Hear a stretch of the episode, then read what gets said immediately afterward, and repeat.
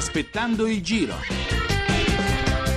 Un programma a cura della direzione di Rai Radio 1. Ideato da Ernesto Migliacci. Regia di Ombretta Conti. Conduce Paolo Notari. Buon pomeriggio a voi sulle strade del Giro d'Italia, buon pomeriggio ovunque voi siate aspettando il giro da Paolo Notari, sono le 14.45 e 57 secondi, noi siamo giunti alla nona puntata di questo programma che ci porta a tu per tu con i protagonisti dello sport e dello spettacolo sui luoghi della splendida Corsa Rosa. È un viaggio tra curiosità, confessioni, sempre con i sorrisi di campioni e artisti tappa dopo tappa per vivere al meglio le fantastiche emozioni della 95esima edizione del Giro d'Italia. Un appuntamento quotidiano nel segno della borraccia trasparente è il simbolo della campagna che per il terzo anno consecutivo vede RAI, Radio 1 e il Ministero dello Sport in prima linea per affermare i valori della competizione sana e dello sport pulito. Noi ne abbiamo sempre una qua avanti a noi, una in regia, sono due delle 30.000 che sono distribuite dalla Carovana Rosa al suo passaggio lungo lo stivale. Oggi tappa numero 12, conduce da Seravezza in provincia di Lucca fino a Sestri Levante, perla della Liguria, detta città dei due mari, perché si affaccia proprio su splendide baie, quella del Silenzio e la meravigliosa Baia delle Favole. Sono 155 chilometri, media montagna in cui la battaglia per le posizioni di vertice è sempre più avvincente e può riservare anche oggi qualche importante colpo di scena. Il giro dunque lascia la Toscana, terra di sportivi. Ieri abbiamo eh, parlato con il grande Yuri Keki, personaggi straordinari, come oggi ne abbiamo una qua con noi. È Maurizia Cacciatori, pallavolista pluriscudettata, medaglia d'oro con la nazionale ai Giochi del Mediterraneo, anche protagonista del grande circo mediatico. Grazie davvero di cuore a Maurizia Cacciatori e benvenuta ad Aspettando il Giro. Buongiorno a tutti, grazie a voi. Buongiorno Maurizia. Allora, al Giro d'Italia gioie più belle giungono con la maglia rosa, invece tu le hai avute con la tua splendida maglia azzurra, 228 presenze, tanti successi. Quale ricordi con maggior soddisfazione? Ce n'è una in particolare di vittoria, Maurizia? Ma guarda, io credo già il fatto di indossare una, una, una maglia azzurra è una grandissima vittoria perché comunque rappresenti il tuo paese e quindi sono emozioni davvero, davvero uniche. Mm. Io ne ho giocate tante di partite con la, con la, nazionale e devo dire che ognuna aveva un sapore un po' particolare, ho iniziato mm. proprio da giovanissima, quindi insomma sono, sono segni indelebili che ti rimangono proprio nell'anima. Se proprio devo essere sincera, ecco, direi quando ho disputato la prima Olimpiade, quella a Sydney, perché comunque era la mia prima Olimpiade, eh, da certo. piccola l'ho sempre vista in televisione, quindi è sempre un sogno per qualsiasi atleta, quindi diciamo che quell'esperienza è stata proprio uh, la più bella e la più intensa della mia vita. L'emozione vita. della prima volta. Certo, certo. Senti, sei abituato a volare alto, le statistiche ti dicono che tu muravi in gergo pallavolistico a quota 2 metri e 74 centimetri e che schiacciavi addirittura quasi a 3 metri di altezza. Cosa, cosa, cosa, hai portato con te della vita, della filosofia del volley? Insomma, volare così in alto insegna anche che anche nella vita bisogna volare in alto, no? Ma dici una cosa giustissima, io credo che il più grande regalo che mi abbia fatto lo sport, la, la pallavolo, eh, sia stata proprio un i, i, valori, i valori che, che, io ho avuto e che me li ritrovo nella vita poi quotidiana, perché certo. davvero è stata maestra di vita lo sport e posso dirlo proprio per la mia plurimaternità perché sono riuscita a fare due bimbi nel giro di due anni, quindi credo che non è cosa da, da tutti e il fatto di rimanere sempre con la testa concentrata perché non è un, una passeggiata mi sia, mi sia, servito davvero tanto, ecco, mm. perché due bimbi piccolini a fare allenamenti da mattina alla sera, insomma il passaggio è abbastanza delicato, certo. ma sono, sono, molto orgogliosa e sono contenta di aver fatto sport perché mi sento una mamma sprint, ecco, una mamma sportiva. Infatti passando dal gergo sportivo al gergo della famiglia, insomma tu da pochi giorni no, sei diventata mamma per la seconda volta. Sì, da poco più di un mese, diciamo. Come ti ha cambiato? Come ti ha cambiato la vita questi, questi due figli, questa seconda maternità?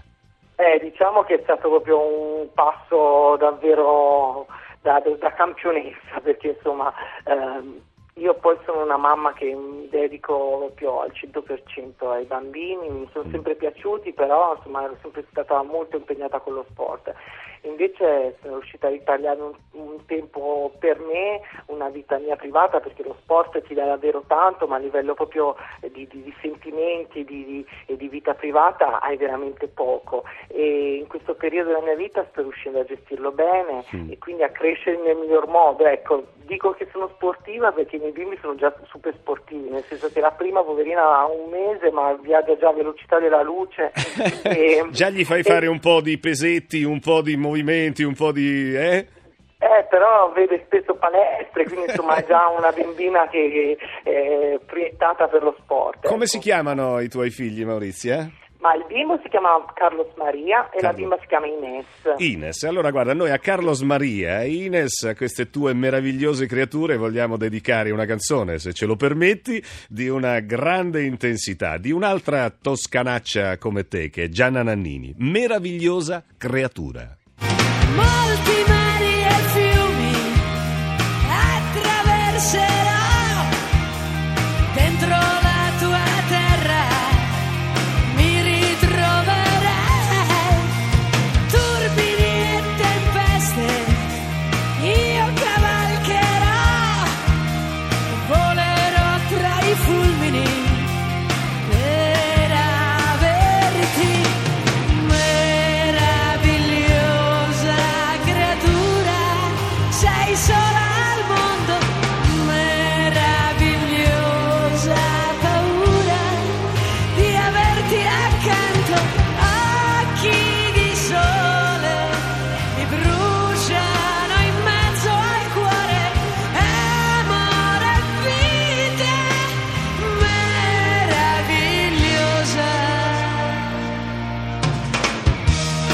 Aspettando il giro in diretta da Rai Radio 1 con Maurizia Cacciatori, Maurizia Radio 1 e il Ministero dello Sport dicono con forza all'unisono niente doping, solo sport, lo fanno con la borraccia trasparente della quale sicuramente avrai sentito parlare. Oh, tu hai avuto, Maurizia, un'esperienza dolorosa, dolorosa davvero che ti è costata anche una breve squalifica. Cosa ti ha insegnato quel, quel momento? Che testimonianza ci puoi dare su questo argomento così delicato? Sì, un argomento delicato e io devo ringraziare poi il mio staff medico, anche se poi stati commessi degli errori perché ehm, avevo preso dei, dei medicinali per curare un- una specie di allergia. Eh. Fortunatamente eh, con tutte le ricette mediche, tutta la certificazione sono stata ovviamente scagionata perché non c'era niente di ovviamente eh, pericoloso, però insomma al test aveva dato positivo, quindi per me sono stati momenti davvero duri, imbarazzanti, difficili, però ero molto giovane, quindi insomma eh, devo dire che come, ese- come- come, mh, lezione di vita ho imparato insomma a stare sempre molto attenta Sì. a tutto quello che prendo, perché comunque nello sport bisogna fare molta molta attenzione. Cioè, oltre all'attenzione per il raggiungimento dell'obiettivo sportivo, c'è anche l'attenzione nel, nel dover eh, stare attento a- ad alcune trappole, no? ad alcune trappole che sono contenute in alcune medicine apparentemente innocue.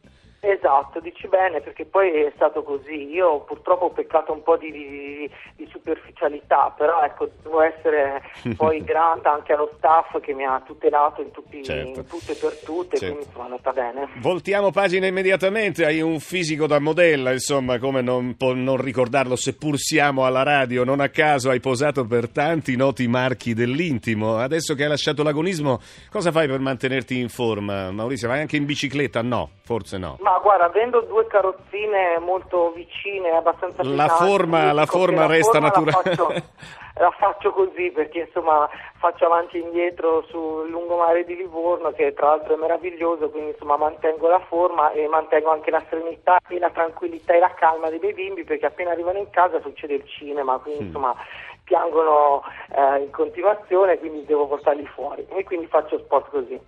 E a proposito di cinema, tu hai anche partecipato a Maschi contro Femmine, una confidenza sotto rete. C'è il cinema anche nel tuo futuro? No, diciamo di no. Ho avuto esperienze comunque a livello televisivo, a livello insomma di cinema, sono state veramente molto interessanti, molto belle perché insomma c'è anche molta curiosità, però rimango sempre comunque una sportiva e quindi questo mondo non mi, non mi appartiene più di tanto. Grazie di cuore a Maurizia Cacciatori per essere stata con noi aspettando il Giro d'Italia. Ciao Maurizia. Grazie a voi, un abbraccio, ciao. Grazie.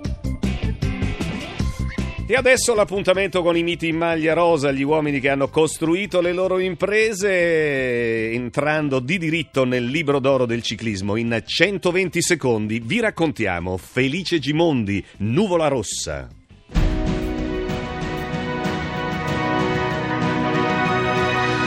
È uno dei cinque corridori ad aver centrato la tripla corona, ovvero ad aver trionfato in tutti e tre i grandi giri, il Tour de France, il Giro d'Italia che conquistò tre volte e la Vuelta d'Espagna. Ma ha collezionato numerosi successi anche nelle classiche, la Parigi-Roubaix, la Milano-Sanremo e il Giro di Lombardia. È Felice Gimondi, nato a Sedrina in provincia di Bergamo 70 anni fa, Figlio di un postino che girava il paese, manco a dirlo, con la sua bici, è stato il grande rivale di Eddie Merckx.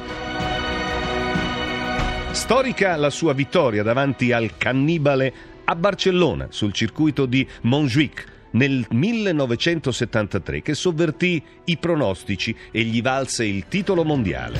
La gola che chiede da bere, c'è un'altra salita da fare per me che sono fuggito subito.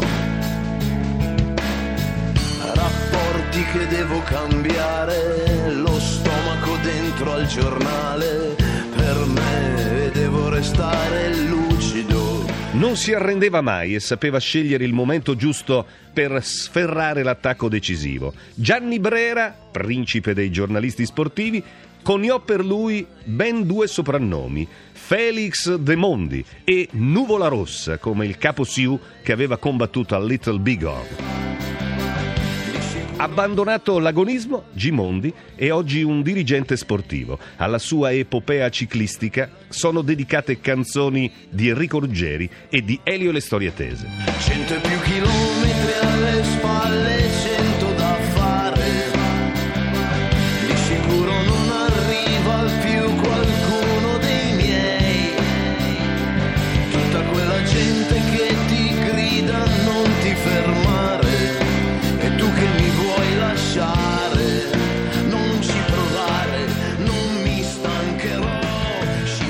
noi siamo in chiusura, domani il Giro d'Italia parte da Savona per raggiungere Cervere in provincia di Cuneo, tappa numero 13 pianeggiante, sono 121 km dalla Liguria al Piemonte. Io ringrazio come di consueto per la parte tecnica Gottardo Montano, vi ricordo che Aspettando il Giro è un programma ideato e scritto da Ernesto Migliacci, grande scalatore, in collaborazione con Daniele Morgera mm, passista, diciamo così. La regia di Ombretta Conti, potete riascoltare le puntate andate in onda e le storie dei nostri grandi campioni del ciclismo su www.aspettandoilgiro.rai.it. Nel fanalino di coda le parole di Cesare Angelini che fu sacerdote e scrittore, scrisse La bici è l'immagine visibile del vento. L'informazione sulla corsa rosa prosegue con Baobab al giro dopo il GR1. Per noi appuntamento a domani con un altro grande campione con un'altra grande storia, naturalmente in diretta qualche minuto dopo le 14.40 su Rai Radio 1 da Paolo Notari. Buon pomeriggio, aspettando il giro.